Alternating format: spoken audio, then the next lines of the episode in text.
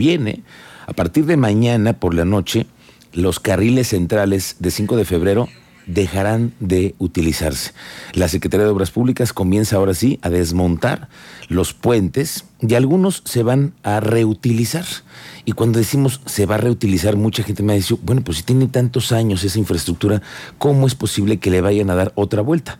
Hemos invitado hoy a Roberto Ledesma, él es el director de Reurba, que es una empresa dedicada al manejo integral de residuos urbanos, que son pues todos los desperdicios que hay en tantas y tantas obras que tenemos aquí en Querétaro. Roberto, ¿cómo te va? Muy buenas tardes, bienvenido. ¿Cómo estás, Miguel Ángel? Buenas tardes. Aquí a tus órdenes otra vez, aquí en casa, ya me siento en casa aquí. Pues sí, pero es muy importante que, que nos ayudes a reflexionar un poco y a hacernos ver cómo es posible que se pueda reutilizar material que por muchos años nos ha dado de servicios, es el caso de 5 de febrero, por ejemplo, ¿no? Sí. La gente se pregunta, ¿a poco sí se puede reutilizar Sí, no, claro todo ello? Se puede, todo, todo se puede reutilizar. Eh, la palabra reciclaje puede volver a meter en algún ciclo. Se puede reutilizar en alguna obra, en la misma obra que se esté haciendo o en alguna otra parte.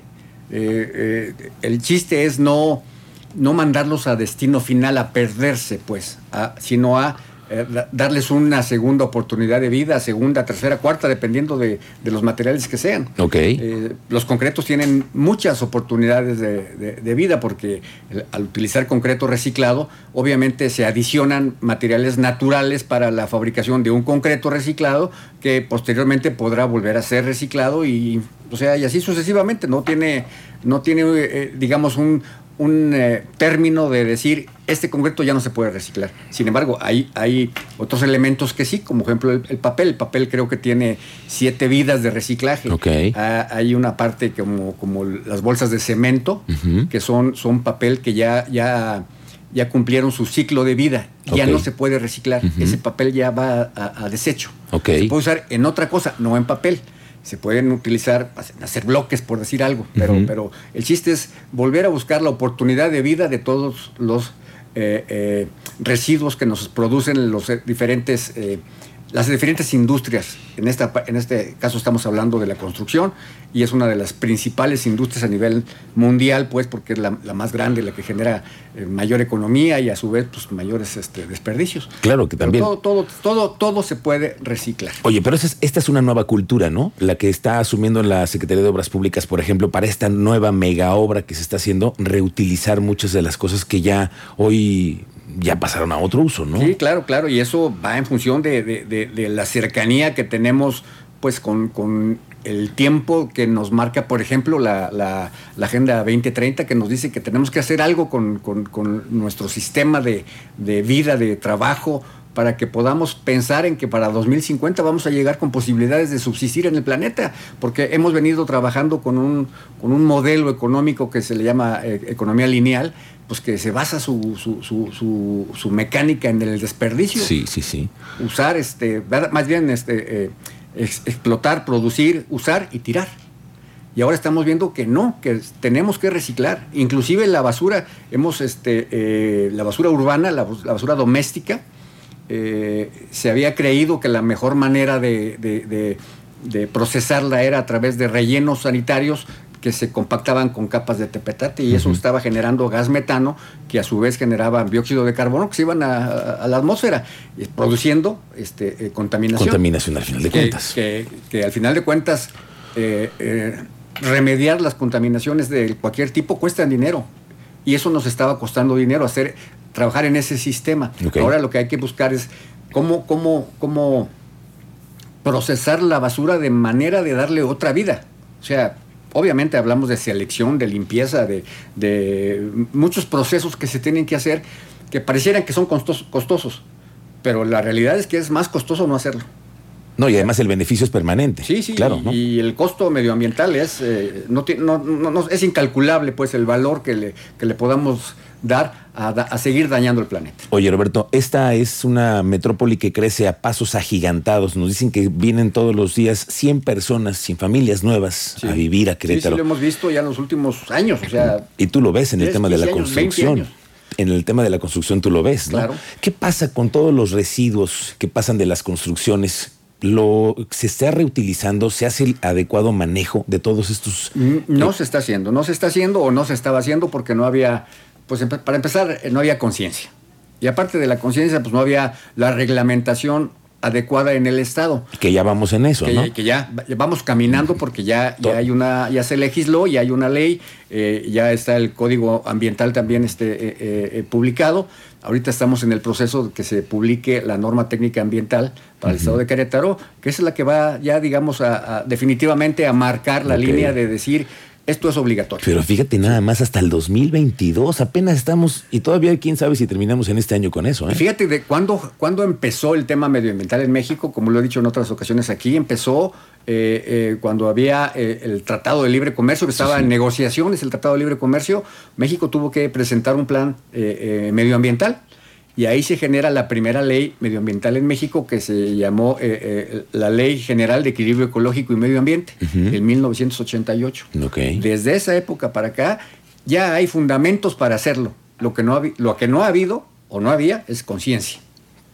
Todo el mundo, eh, por cuestiones de facilidad, de economía o de lo que tú quieras. O de inconsciencia ambiental sí, de también. Inconsciencia ambiental, sí, porque no, no, no, no, no existía. Sí, porque para ir a tirarlos a los drenes, el desperdicio de una construcción, pues eso no es válido. Eso no se vale. Y es, y eso ha seguido pasando. Precisamente ahorita eh, que venía saliendo para acá, me encontré a un camión tirando eh, escombro eh, a la orilla de un, de un camino, por donde yo salgo, y le, dijimos, oye, pues aquí vas a tapar la carretera.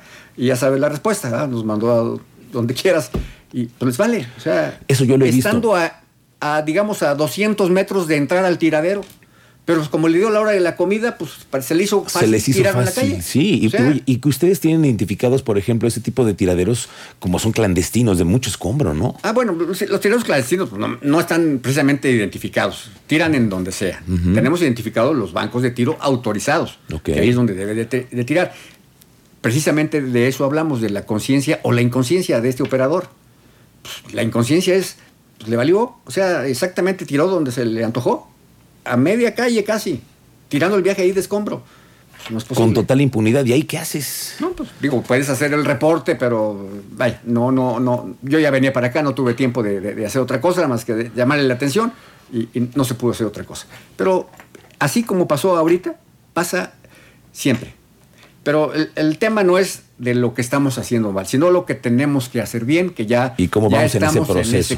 que es lo bueno? Ya estamos en un camino, ya estamos, porque ya las, las leyes se, se, se, determinen correctamente y entonces ya no sea una cosa de cultura y de que si quieras o no, es una responsabilidad a partir de ahora. Una responsabilidad, o sea, el manejo de los residuos es una responsabilidad de quien los genera.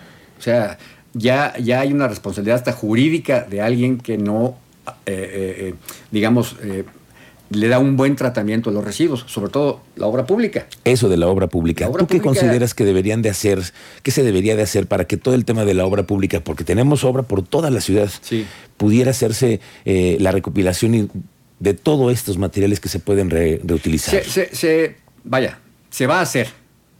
tarde o temprano se va a hacer. Esta obra 5 de febrero pues, es el, parteaguas de este, de este proceso. ¿Por qué? Porque eh, eh, ya se está manejando que en esta obra se incluya un, un plan de manejo de gestión integral de residuos a través de una gestoría que está ayudando a obras públicas para que eh, se haga este, este proceso eh, y se le comunique a la empresa eh, constructora la manera en que tendrá que actuar. La empresa constructora tendrá que, digamos, someterse a las regulaciones que tenga que haber en materia medioambiental a través de la CDSU o, de, los organismos que, le correspondan, eh, atendiendo a las leyes. No, no puede decir es que la ley o la norma ambiental no está publicada. Bueno, pues no estará publicada la norma técnica ambiental, pero está publicada esta ley, esta ley y esta ley. Hablo de la Ley General de Gestión Integral de, que la publicó el, expresidente Fox, la Ley General de Equilibrio Ecológico, que seguramente fue con Carlos Salinas de Gortari, no, no estoy seguro, pero eh, así está. O sea, no hay excusa para hacerlo. O para no para hacerlo. no hacerlo. O para, para no hacerlo, sí. En una obra como la de 5 de febrero, a hoja de buen cubero, así como tú lo ves, ¿qué porcentaje crees que se pueda reutilizar de lo que estamos viendo hoy que se va a, desmontar? Eh, pues yo he oído comentarios ahí de que dicen que el porcentaje que se puede manejar es el 20% y yo les puedo asegurar que es el 100%. el 100% de los residuos que se generen son reciclables. ¿Qué es entonces lo que falta voluntad? Eh, pues ganas o recursos a, a para poder mejor hasta reutilizar. conocimiento pues de qué hacer con las cosas o cómo hacerlo. Repito, si atendemos a la palabra reciclar es que es volver a darle vida en un ciclo a algo, inclusive la tierra, la tierra negra eh, eh, no se debe de pensar que porque es tierra negra va a una, a una disposición final, a un hoyo, a un banco de tiro para que se pierda ahí, ¿no? Este, se tiene que mandar a mejoramientos de terrenos y de lo que adolece el mundo es de terreno para la producción de alimentos.